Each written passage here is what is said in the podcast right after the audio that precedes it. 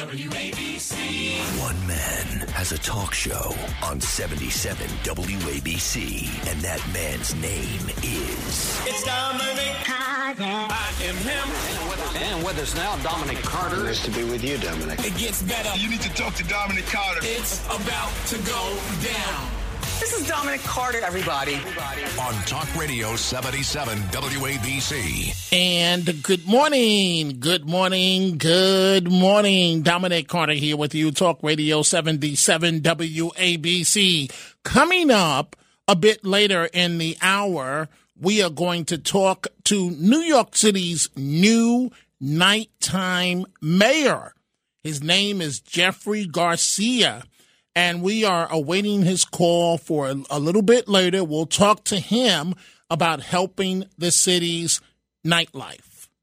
I don't know what it's going to take, but we have got to return to being a law and order city.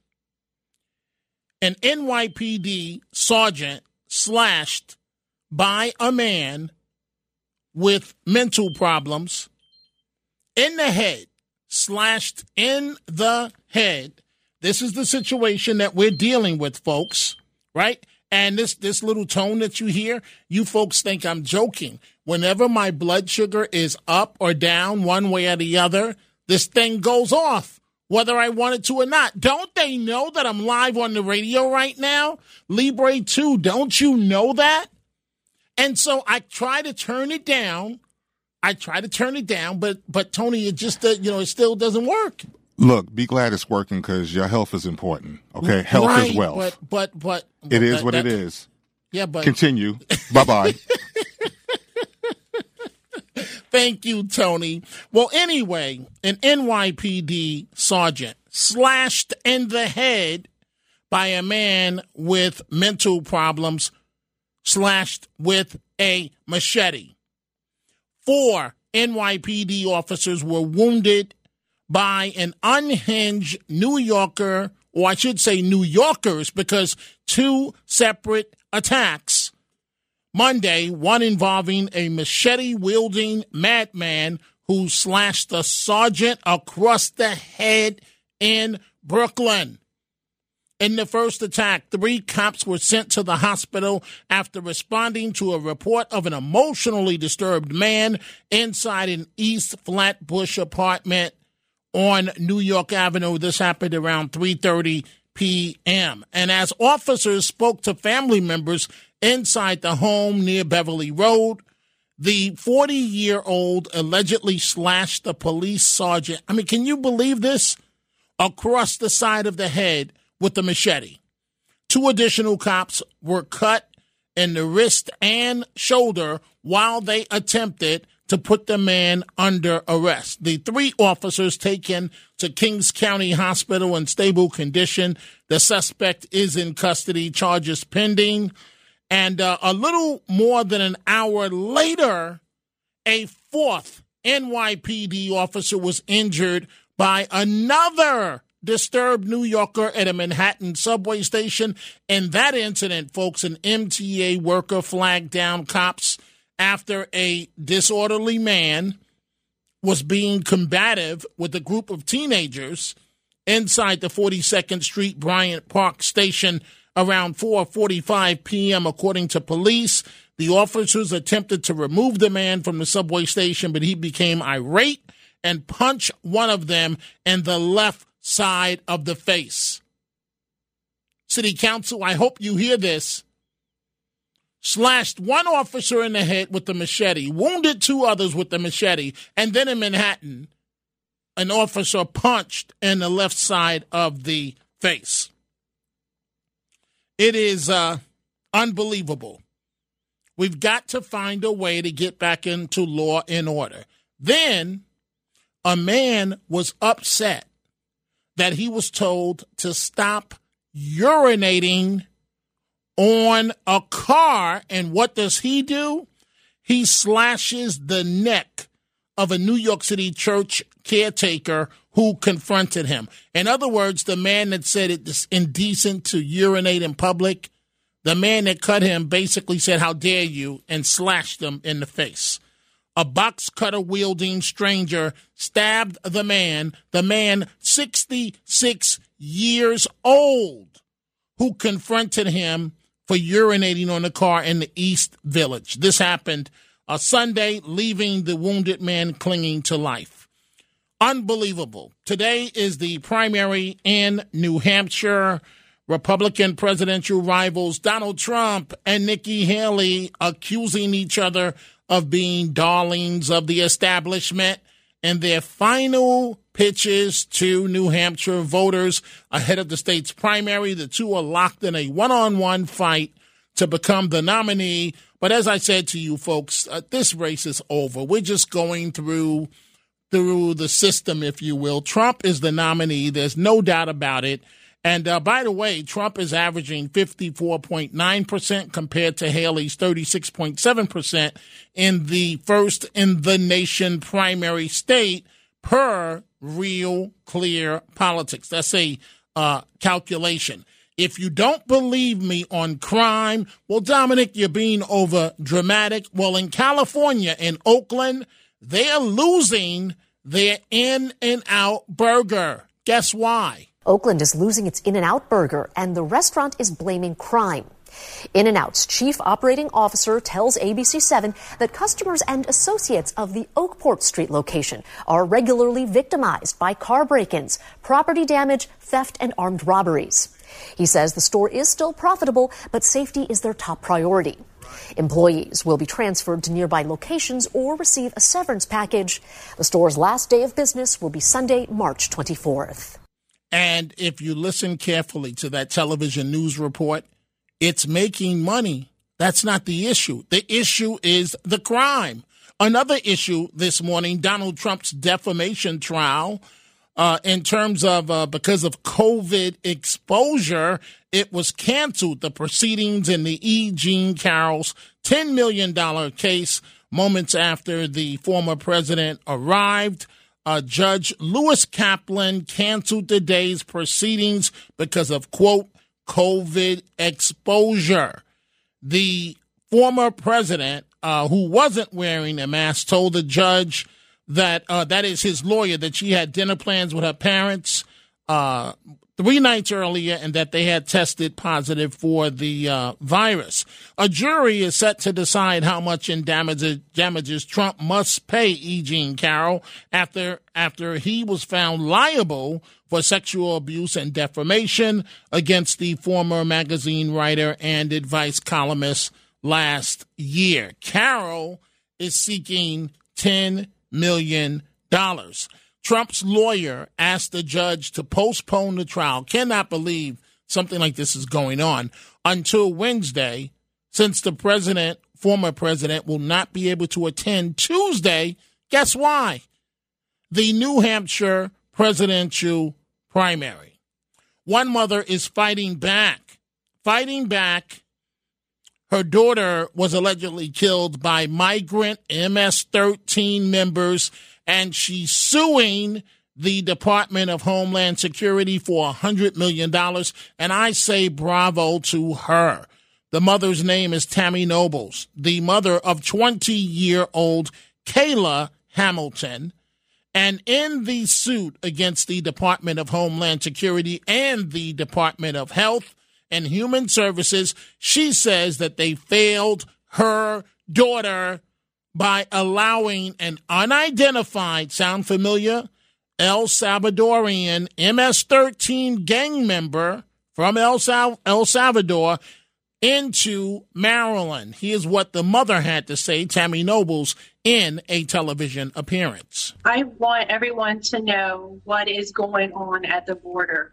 I had no clue what was going on before my daughter was brutally murdered and raped, but I do now. And I found the story is just so mind boggling on how nobody at the border did their job and checked his background, made all they had to do was make one phone call to El Salvador to to know that he was an MS-13 gang member on the list. And it's just crazy how he got from Texas all the way to Maryland to being in the same trailer as my daughter. Sue, mom, sue. And I hope you're successful. Uh, it's going to be tough to win against the feds, against the uh, federal administration, but go for it. By the way, immigration has surged past inflation as the top issue facing the nation, according to a Harvard CAPS Harris poll that was released Monday. The survey found that 35% of registered voters now rank immigration as the country's number one concern, jumping seven points since last month. Let's go ahead and open up the phone lines. Still a lot of stories to brief you on. I haven't gotten to the uh, Madam District Attorney of Fulton County yet, but it's coming. Boy, it's a doozy going on in Georgia. And it couldn't happen to a better person for the way that she went after Trump. 800 848 WABC, 800 848 9222.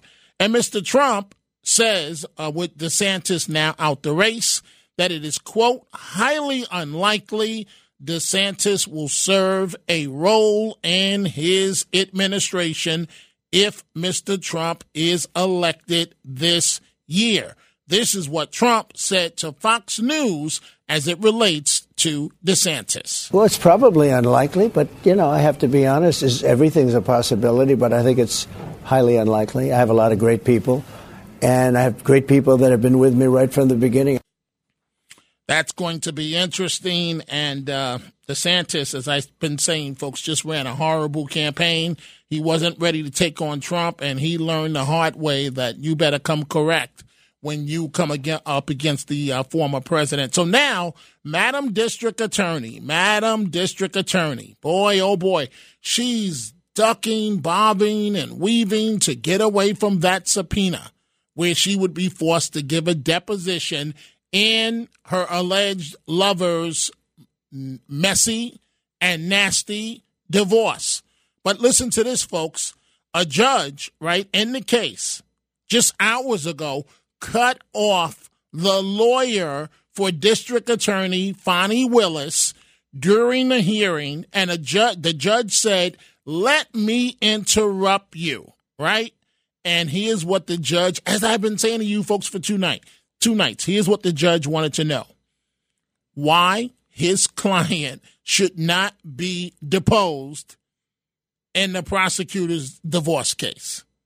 It really is that simple. So the lawyer for the district attorney was going on and on and on, a million and one reasons why she should not be forced to give a deposition in uh, this messy divorce. And again, the judge cut off her lawyer, right? And the uh, we all know that she is accused of having an affair with the special prosecutor Wade, and uh, the district attorney was scheduled to give a deposition in the case today, Tuesday, but the judge delayed that ruling until Wade himself is questioned later this month. So during a brief hearing at the Cobb County Superior Court Monday, the district attorney's lawyer argued that his client shouldn't be deposed because she's just too busy with other legal matters, including, most importantly, the election interference case involving Trump. The lawyer went on, and I wish I had a violin right about now. The lawyer went on to say the district attorney manages a staff of 360 plus lawyers and staff.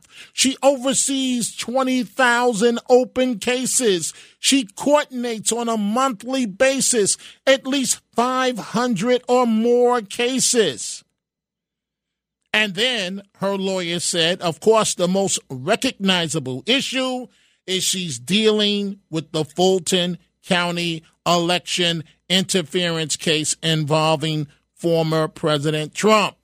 At that point, the judge cut off her lawyer and said to narrow your arguments as to why Willis, Madam District Attorney, would lack unique personal knowledge, that's a quote, in the divorce case, given that she is implicated in the extramarital affair allegations. Translation The judge, the, the her lawyer, the district attorney's lawyer, is giving a million and one reasons why she should not be forced to give a deposition.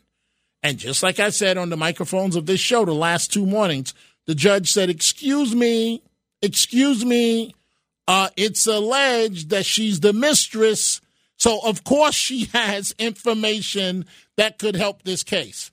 And I want you to listen to this uh, to this report from the uh, Fox station um, uh, or, or Fox, in which in which, uh, as this relates to the former president and whether or not his team is going to get involved in this. Suffice it to say that they are salacious and scandalous in nature. In court Friday, Donald Trump's Georgia attorney, Stephen Sadow, pondered the idea of jumping on board a bombshell motion that claims District Attorney Fani Willis and her special prosecutor Nathan Wade were romantically involved. It was filed on Monday by Trump's co-defendant Michael Roman. Neither Willis nor Wade have responded yet, and Sadow said he'd like to wait and hear what they have to say. It's one thing to adopt a motion that brings up a matter of law this is different. If Trump and other defendants adopt that motion, whatever the court decides will apply to everyone who joined on. That means if charges are dropped or the case is moved for Roman, it would be for everyone else too.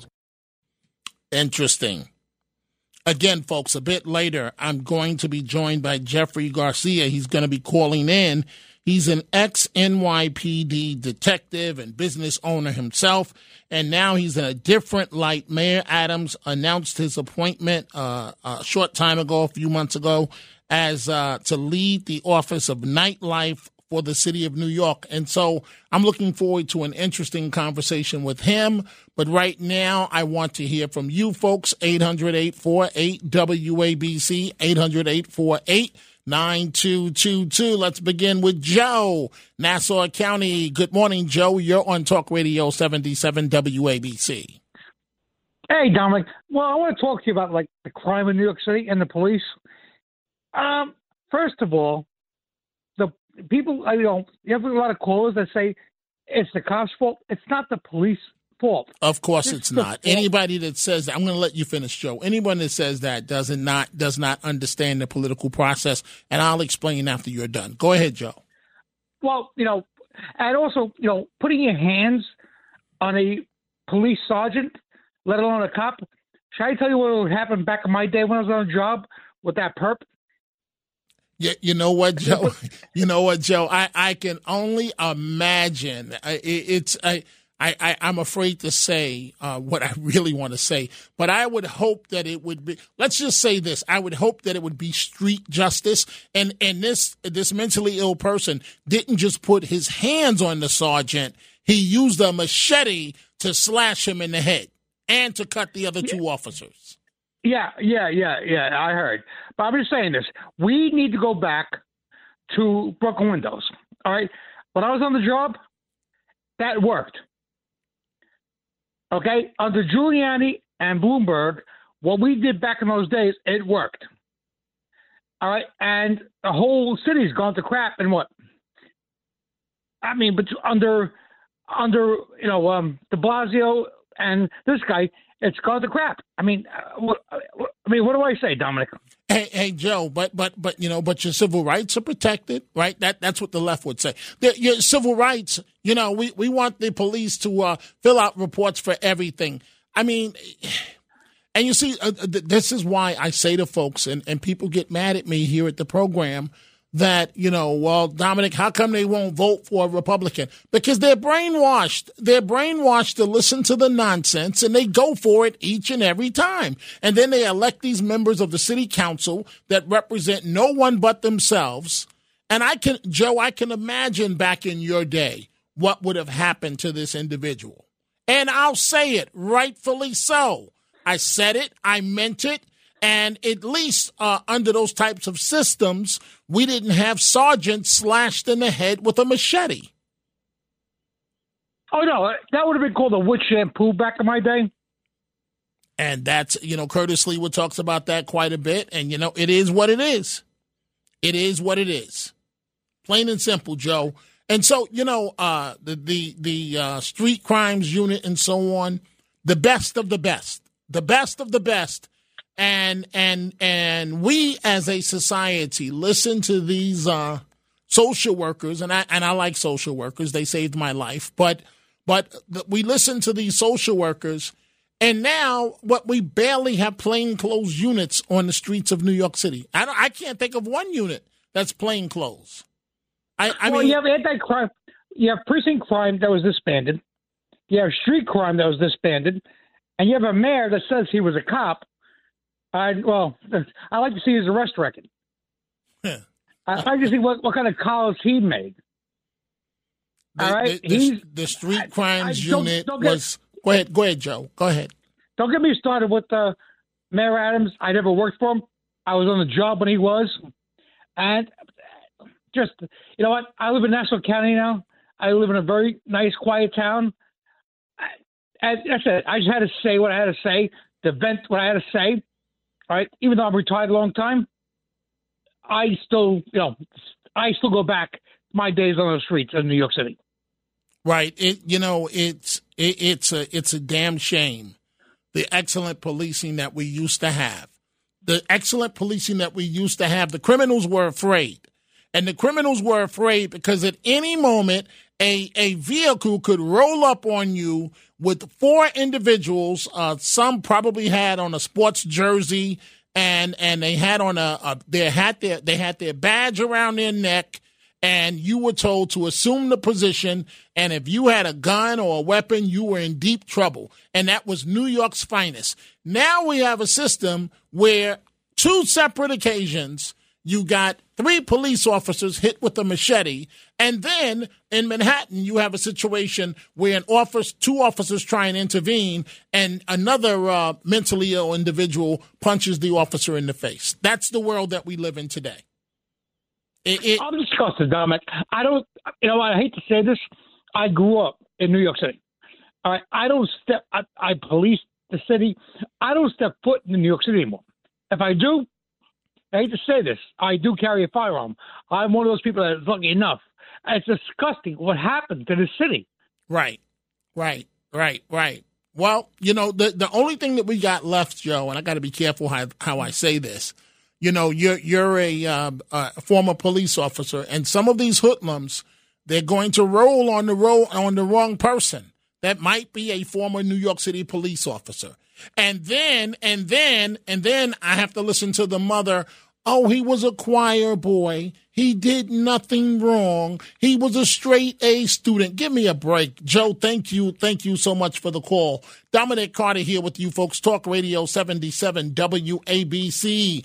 Let's go to uh, Mimi, Long Island. Good morning, Mimi. Hi. You're on Talk Radio Hi. 77 WABC. Nikki Haley just won the sixth vote from uh, Dixville Notch. Right. That means absolutely it means absolutely nothing. It's just the first uh, a little past midnight. She's not going to win the state. The race is over. The race is, there's no probably. She's not going to win the state. The race Okay. is over. You know what, right. what what what you're dealing with right now, Mimi, is the media. It's almost like when there's a football game and it's not really a game and one team is up by 21 points and you listen to the announcers and the announcers say they have a chance when we come back from this commercial break. If they could just score a touchdown on this drive we've got a game. That's called the announcers hyping something that that there's no real game. That's what we're dealing Okay. with right now mimi. Thank you for the call. What we are dealing with is a situation where nikki haley's hail mary at this point is um she's the alternative. And and she's fought for that position. So you have to give it to her. She outbeat desantis and and christie and all the others. The alternative. And the alternative role is i'm here in the event that trump goes down. And uh you know almost like a uh, a president in waiting. Linda long island good morning. You're on talk radio 77 wabc Good morning, Dom. First, I want to say, well, I'm going to say this the last so I can give you the the laugh so you'll feel better, okay? Your pressure will go down. Okay. Uh, uh, first, when you were talking about Fani, you know, none of us would have known anything about it. They would have gone on like nothing happened. Fan, you know, creepy Fani and her creepy boyfriend. Um, if his wife didn't open this up, if she didn't file for divorce now, and these things are coming out, that's the only way any of us would ever know. All this, this whole uh, disgusting thing would just go on, right? We wouldn't know anything about it. Well, you know, you have to be be happy for little things, right? That we know. Uh, you you you you know what? Um, um, in this case, Linda, Yeah. it's it's it's going to be interesting to see what happens. But I Oh, I, I I don't yeah. see how Madam District Attorney how her career can survive this because no, but it's a great it's a great story. I love the story. It's so unbelievable. She must be going crazy, right? She thought, you well, know, she's got right. she's got she's got Right? no one else to blame but herself. I mean, of course, maybe maybe maybe he just swept her off her feet where she Ugh. didn't pay attention to anything else. I mean, Right. you know, oops. Seven hundred seven hundred thousand dollars, six hundred fifty nine thousand dollars. That would sweep anybody off their feet, right? Well, I, I, I don't know. I they they both Yeah, that's were what very. he's got. They, He's they, getting. they they both were very stupid in how they handled Oh, yeah. this uh this private, very sensitive situation. Yeah. All, all uh-huh. it all it would have taken, all it would have taken, is Uh-huh. uh Madam DA uh, with this tax allegedly with this taxpayer money that you've given me. Um, here's the five hundred dollars. You have to book your own airline ticket. I can't do it because it creates a paper trail, and if if someone ever looks at the paper trail, we are cold busted, and that's where we are today, Linda. But you know, these are not, you just proved these are not brilliant people. These are probably two of the dumbest, I don't know, the dumbest people I ever heard supposed to be law and law and law. I don't understand how people, they can get through, you know, to become, uh, uh, well, I know, it's politics. Anyway, um, I was listening to the five o'clock show uh, tonight, and they mentioned um, they would like someone to come on the show to sing. Well, so of course, naturally, first the person I thought of, my you know my friend, the great singer. So I'm going to propose that you go on the show, right? Don't please don't get Curtis Sliwa worked up. Hey Linda, thank you, thank you as always for the call. I've got to take a break. I see in the queue here Russ in White Plains is standing by. I'm going to take Russ's call, but I also have to say something to him, and I'm going to say it publicly about some of his past comments. He is on a very, very, very short leash. When you need mealtime inspiration, it's worth shopping Kroger, where you'll find over 30,000 mouthwatering choices that excite your inner foodie. And no matter what tasty choice you make, you'll enjoy our everyday low prices, plus extra ways to save, like digital coupons worth over $600 each week. You can also save up to $1 off per gallon at the pump with fuel points. More savings and more inspiring flavors make shopping Kroger worth it every time. Kroger, fresh for everyone. Fuel restrictions apply.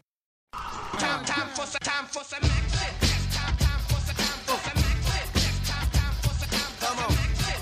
Time, time for some, time for some action. Time, time for some, time for some This is Dominic Carter, everybody. On Talk Radio 77 WABC. And we are back. Coming up in about 15 minutes, the city's new night mayor, Jeffrey Garcia, will join me during uh, the Chronicles of Dominic Carter. We are awaiting his call. We'll be talking to him soon.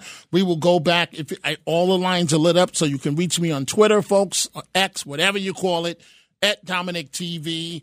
And I want to go to Russ in White Plains. Now, Russ, I want I want to say this to you, okay? I do not mind. Yeah. Can you hear me? Yeah, I can hear. I Okay. know what you're going to say. Okay, okay, not okay. mention- Listen, no, no, no, no, Okay. no, no. Let me finish. I'm not going to mention. Israel. I don't Okay. mind taking your calls. I I believe Thank in you. taking everyone's call. If you say one syllable towards anti-Semitism, you will be cut off. And this this Libre, you know, I just turned the phone back on so that I could see Uh-huh. the tweets and the X comments. And don't don't they know I'm on the air live? Don't doesn't Libre two know that I'm on the air live? Now, Tony, I got to turn the thing back off. Back to you, Russ. If you say one syllable towards anti-Semitism, you will be dumped. The call will be dumped before it airs. You know we have a delay system, so I am begging you. I will take your calls. If you even get slick and try one syllable towards anti-Semitism, you will be cut off, and it's the last time that you will be on this program with me. So I hope that you understand the rules. Go right ahead. Yeah, I understand. Unless I say what you want me to say about a certain country. No, no. See, see, he- see, I- see. I- I- here we go. Here we what- go. Here we go. what's anti-Semitic about that? Our Okay, country? but right, I want to talk about the police officer. Can I speak about the police Go ahead. officer? Go ahead. Go ahead. I, I mean, I haven't called because I know what you don't want me to talk about, and this is the first time you're talking about something that I can talk about. The police officer who called. This is not the uh, first time you that- called. You called when I was on Frank Morano's show. But go ahead. Yeah, well, because I because I want to contribute to his ratings and not yours at this point. Okay. But well, well, then why are you calling? me? Well, then why are you calling me then? Because this is a topic that you say. You know what, Russ? You know what, Russ? I'm not feeling this. You're done tonight. You're done.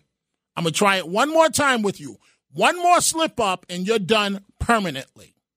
And I mean permanently.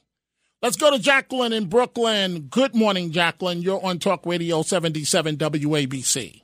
Good morning, Dominic. Thank you so much for putting me on directly after that other individual.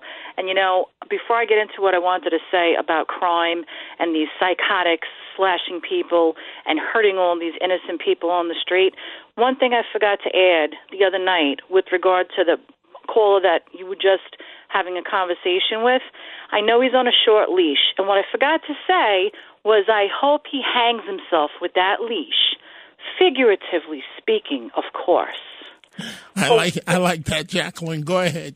but what I wanted to say, and I know you're not going to appreciate this, and I'm usually not a violent person, Okay. and, and I'm a Catholic, um, and I know a lot of the talk show hosts do not want to incur, uh, encourage violence. But quite honestly, things are to the point where Eric Adams does not want to put his foot down and allow the police officers and the head of the police department to do their job to protect the rest of the people of the city of New York that are innocent. So, if enough of these criminals start to encounter, and I and I know you spoke about uh, Bernie Goetz, um, if enough individual citizens take matters into their own hands, so that these criminals are taken unawares, they do not know who they are going to encounter and attack, this is not going to stop. Well, Jacqueline, maybe you can explain this to me. Not one, not two, three police officers, two and a sergeant in Brooklyn, and you still attack them. And this is not the first time he's done this with because a they know machete. they can get away with it. but they you hit you hit the away with it. sergeant in the head with a machete. They can do whatever they want. They're not even going to get a slap on the wrist.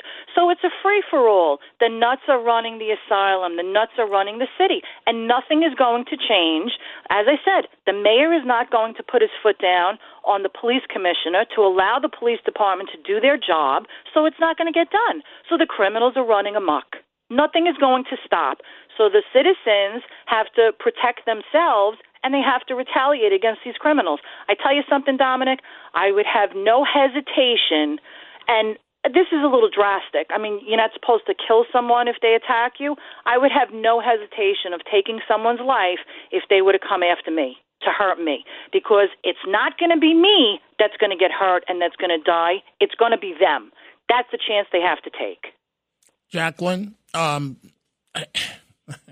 I I don't know um, how to respond to that uh, because I agree with you eight thousand percent, and I'm and I'm trying to choose my words carefully uh, because um, because I don't want you know Dominic advocated that police officers should shoot people. You know I, I don't want to go down that road, but I agree with you. Not eight thousand, ten thousand percent. Well, the mayor needs to do his job. He's not doing his job, and I know you're going to have the the nighttime mayor on. We already got a nighttime mayor that's only interested in his nightlife. Let him start doing his job. Interesting. Well, Jacqueline, uh, thank you. Thank you for the call, and you have a great morning. Wonderful, wonderful call.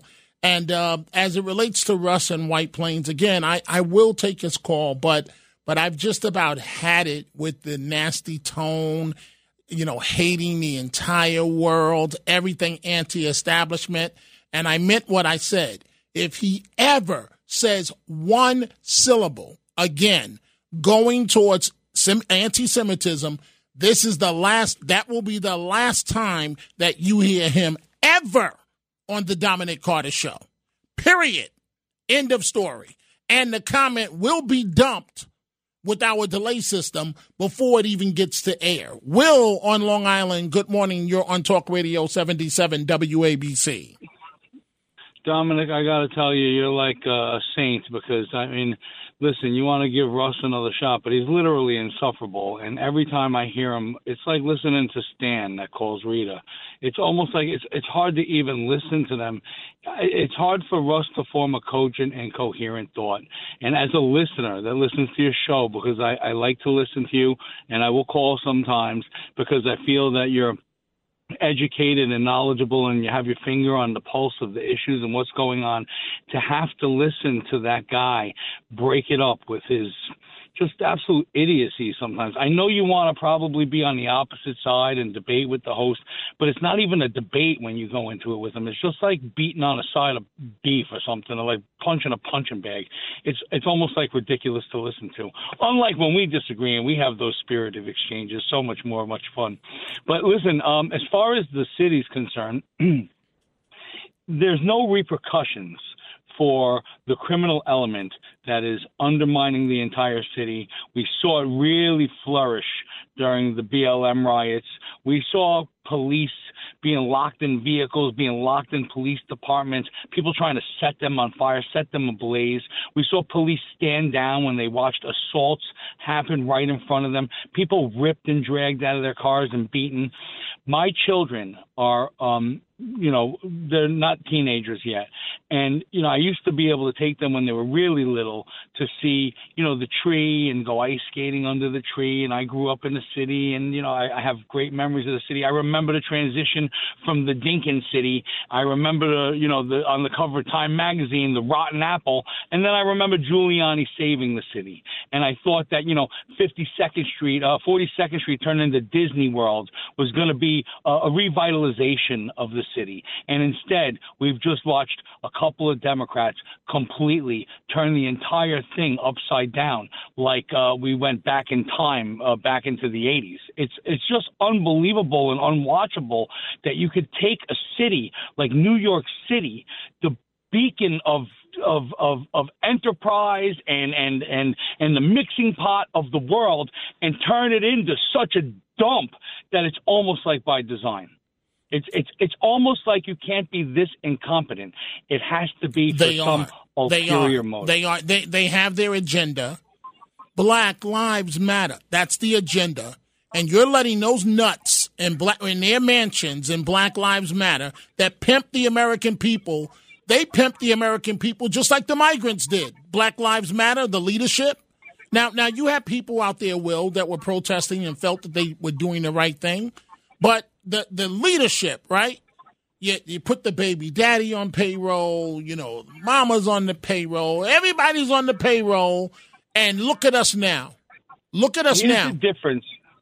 Here's the difference with the Giuliani city and what you were allowed to protest in the Giuliani and even Bloomberg's continuation of the policies. You were allowed to protest, but the minute you did things that were illegal, they would arrest you. That's the difference between what's going on today. You know, I remember Reagan uh, talking about, you know, uh, he said to a bunch of people, I think it was about Berkeley, and he said to a bunch of reporters and stuff, he said, when things really went wrong, is that when people that know better allowed these young people to believe that as long as they were doing something in the name of social justice, that they could do whatever they want and break all the laws. And people that know better should have been the ones to tell them that they can't. I mean, the broken window policies, the stop and frisk, and then we had people targeted and say it was racist. No, it was areas of high crime. That's why these people were being stopped and frisked. It wasn't targeting black people or minorities specifically, but the people they were protecting in those neighborhoods with stop and frisk and broken window in these policies who happened to be minorities, blacks, Latinos, in neighborhoods that were riddled with crime and children that were, you know, being uh, attacked or, you know, being shot and some drive-by shooting. Those are the people they're protecting, not the people they're targeting. So I, I just don't understand what Democrats and what the left is thinking. It's almost like they want to tear this city down, and then they're going to turn around when it's like San Francisco and they're living in uh, excrement and feces and urine, and they're like, "How did it all happen?" Meanwhile, you voted for the policies that put it here, and you haven't stopped. Thanks, I- I thank, best, buddy. thank you, Will. Greatly appreciated. So the new executive director of nightlife for New York City is on the line, Jeffrey Garcia. I do apologize to all of you folks that are holding on. We're going to switch gears when we come back to Chronicles of uh, Dominic Carter and talk to Mr. Garcia. But again, we have two incidents within the last couple of hours. And one in Manhattan, a cop, the, this guy's acting up, erratic on the train, two cops. He decides to punch one in the face. Then we go to Brooklyn, a, a guy with mental problems. He decides to slash a sergeant in the head with a machete and injure the two other cops, right? Now, notice the, these police officers had every right to use deadly force, but they didn't. They didn't. And so the police are out here now. They're sitting ducks for these absolute losers that have no life, no anything going on positive, and they just want to hurt and injure police officers. That's the bottom line. We've got an NYPD sergeant in the hospital right now, slashed in the head with a damn machete in the city of New York. It is disgusting. Time for a break. When we come back, I'm going to be switching gears. These are the Chronicles of Dominic Carter on 77 WABC. 77 WABC. Dominic Carter here with you. New York City, the city that never sleeps. Our guest right now is not a stranger to this program. He's Jeffrey Garcia, an ex NYPD detective and business owner himself, now in a different light. Mayor Eric Adams has announced the appointment of Garcia, a hospitality industry veteran, to lead the Office of Nightlife in its new home at the New York City Department of Small Business Services. Nice to chat with you, Mr. Garcia, in your new role. Thank you, Dominic. Thank you. Thank you for that introduction. It's always a pleasure to be with you. And I, I feel the same. So, New York City created its first nightlife advisory board. I believe it was 2018, uh, trailing cities like Amsterdam, Paris, London, and giving its nightlife businesses an advocate, being an advocate for nightlife businesses. What does that mean to you in your new role? Well, that means that I can continue doing the work of advocating for nightlife businesses here in New York City, now from the inside, being their eyes and ears within city government, being their liaison between the industry and the agencies that work within the nightlife community, especially one, um, uh, NYPD. Right, your background. So, this is a job that's been around for a little while. You're the second person to fill the role, which was created by the de Blasio administration in 2018. To our listeners, some may say, why in the world does New York City need an executive director of nightlife, a mayor, if you will, of nightlife? Why? Well, um, very important. We are a $35 billion industry for the city of New York. Um, the hospitality industry employs uh, 300,000 plus employees. Um, it's what keeps uh, New York vibrancy. It you know it helps with tourism here. It's why people come to New York, as you said in your intro. It's the city that never sleeps, and nightlife is a big part of that. A big part of it. Okay, uh, agreed. But but um, you know there there used to be a perception or or a concept, whatever term you want to use, that nightlife businesses were treated like a, a nuisance that must be contained. What do you say to that, Mr. Garcia? Well, I don't believe that, that that's totally accurate, right? Um, and we realize that uh, since creating the office, that the nightlife industry is one that's important to this city. Again, because of the economic opportunities that it brings to the city, the people it employs, um, so we understand that it's an important part of our city, and we need to make sure that we give it the support that it needs. And now, uh, also making sure that they work within our community, that they are part of our community. Um, so we understand the importance of this industry and what it means. So, including New York, 15 cities around the United States, including Washington, Pittsburgh, Orlando, New Orleans, have created night mayors, if you will, the position to be a connection between local government and nightlife businesses. More than 50 cities around the world. Uh, it's a trend that started overseas. But most night mayors, in your capacity, if you will, do not have regulatory authority. Is I believe you don't as well, correct? We do not, know. Now, why is that? Why is there no regulatory authority? Well, the, obviously that's left up to uh, the agencies. Um, we are a non-enforcement entity of the city, and we understand that that's the you know probably the best role for us, right? So that we can have the trust of the industry of the folks to to really uh, work with them. Uh, we're an advocate for businesses. Um, and now, especially under SBS, you know, we have so many programs that are great for business. Um, so we understand that nightlife is more than just nightclubs. It, you know, it create, creates a sense of community. Uh, it's restaurants, it's bars, um, and some of these places are, you know, have been there in communities for years and create are part of the fabric of these communities. The Adams administration aims to, the mayors talked about this, to cut red tape, cut red tape for the nightlife industry. But could that cut corners with safety of New Yorkers that, that engage in nightlife? Never, never. We understand that uh, safety is paramount. Um, and as you hear the mayor, and we reiterate that, uh, public safety is a prerequisite to uh, to a prosperous city, and you know we understand that as well. Now, in your new role, Mr. Garcia, again, you know, uh, I have a lot of respect for you. You you you gave a lot to this city, a detective for NYPD. Uh, does that mean that many of your hours are at nighttime now, or or you just oversee the nightlife and you still have a normal schedule? Well, it's a, a, daytime job with a nighttime component is how, how I would put it. Um, a lot of the work that needs to get done when dealing with agencies, businesses, obviously have to be done during the day. But you have to have a good understanding of what's happening around the city at night and dealing uh, with these uh, businesses. So yes, night uh, the nighttime is a component of it. Okay, so what are some of the things you want to uh, bring to nightlife or to change nightlife in New York to make it a better experience for for for New Yorkers, for tourists? What are some of your ideas that we can expect to see in the very near future?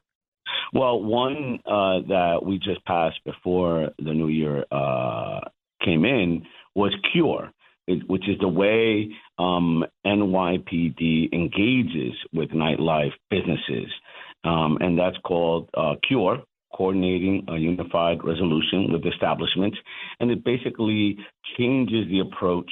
Um, it involves our office right from the beginning. And obviously, it gives these businesses an opportunity to work with the understanding that they're not going to have, you know, 15, 20 officers or different agencies come in at, on a midnight on a uh, Friday after Friday night um, and shut down their night. So I think that this approach uh, was music, uh, so to speak, to the industry's ears. And I think uh, we already started working in that capacity. We've already gotten calls from uh, NYPD and, and, and, businesses. So we understand that um, it's working, and we're looking forward to the progress that we will make uh, with this new initiative. We are chatting with Jeffrey Garcia, an ex NYPD detective and business owner himself, now in a different light. Mayor Adams announced the appointment of Mr. Garcia to lead the Office of Nightlife uh, in its new home at the New York City Department of Small Business Services. He is the executive director. You have been quoted recently, Mr. Garcia, as stating not everything you know is in Midtown Manhattan. What exactly does that mean?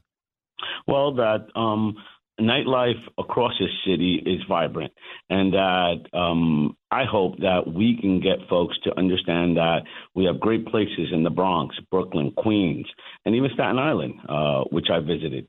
So um, that is my hope is that you know with, with tourism, with everything that we do, that we can get folks to visit these outer boroughs, visit the nightlife establishments, get what the culture and vibrancies of these outer boroughs are um, as part of their as part of their visit into New York, but even within New Yorkers uh, within the city as well. Now, to a business owner, Mr. Garcia, Mr. Garcia, that may be listening to you right now, that is completely frustrated and feels that the city does nothing except almost potentially ruin their business uh, with all the regulations and so on. What do you say to that business owner, night night uh, nighttime business owner that may be listening to you right now? Well, as uh, a business owner myself and being in the industry, I understand what the needs and the desires are, right? The, how difficult it is to run a business in New York City. And we want to be collaborative in solutions for nightlife, neighborhoods, and public safety. One of the great things about being in SBS is how the agency helps businesses um, and helps businesses hire uh, hire workers, and save money. So, you know, we are looking into all these initiatives within uh, small business services and the, uh, where it's housed now to look at different ways how we can help businesses. Did you see yourself, Mr. Garcia? I know, I know you ran your businesses, uh, the Kingsbridge area of the Bronx. Uh, you you've done a lot of things and and of course you've given your your life to the city of New York. Well, let me just backtrack before I wrap this up. Being a former NYPD detective, does that play any role in your new title as the quote unquote mayor of nightlife for New York City? Well, 100%. I gives I believe it gives me um, uh, especially with NYPD, when we go and talk to them, uh, we've done several CompStat within NYPD to talk about these new programs that we have, Cure. And I believe that it brings comfort that I understand um, what goes on within NYPD and the agency, and also what happens in nightlife. So I can be that bridge between the businesses and the NYPD because I have a good understanding of both sides as a former NYPD detective. And and so you just mentioned CompStat, uh, run out of one police plaza. You've been to those in your new role already? Yes, I have. Um, to talk about our new program and to speak to the commanders uh, across this city um, to let them know that they have another tool in their tool belt, so to speak, that we are here to work with them, that we are here um, hopefully to you know, uh, alleviate some of the work that they have to do and, and some of the calls that they have to take. Um, I've been making them aware of programs like Mend that we have, which is a program that uh, puts businesses and um, uh, people from the community together to work out solutions if they're having issues in their neighborhood, whether it be noise complaints or um, sanitation complaints within within the, the business. So it, it's a great program, and we're making um, NYPD aware of it that it's another program that we have within the city that can be helpful. Mr. Garcia, I close this way. To those listening to you right now, and you already alluded, alluded to this with all the money that comes into the coffers for New York City in terms of nightlife. But for those that may uh, say, well, we don't need a uh, we don't need a mayor of nightlife. That it's a waste of taxpayer dollars. How do you respond to that? I don't. I don't believe that that's true. Being in this role now has made me even more aware of that than ever. That um, this industry needs and deserves to have someone to look after it and look after the businesses and be that liaison between the industry and also, you know, the agencies within the city. Uh, it is very comforting to the industry to know that they have someone that's there to look out for them and understand that uh, city government is here as a tool for them as well. Well, we look forward uh, to your initiatives. Um, I, I, know that uh, knowing you a little bit, you're a man on a mission, and I think that's uh, an accurate statement. And I know you're going to bring a thousand percent to the job. Jeffrey Garcia, the new executive director leading the Office of Nightlife for the New York City Department of Small Business Services. You're the executive director. We look forward to chatting with you in the future. Thank you so much for joining us. Thank you, Dominic. And I hope that many um, new businesses now come to this city, feel encouraged with what's going on in the city, and say, you know what, this is a place where I want to open up a restaurant, bar, lounge, nightclub. Thank you. And, and folks, I see you're on hold. I apologize. We don't have time. Frank Morano, what do you have coming up quickly? Judge Andrew Napolitano and all the legal issues Trump's facing. Fantastic. Keep it right there. Frank Morano, the other side of midnight, coming up right after news headlines.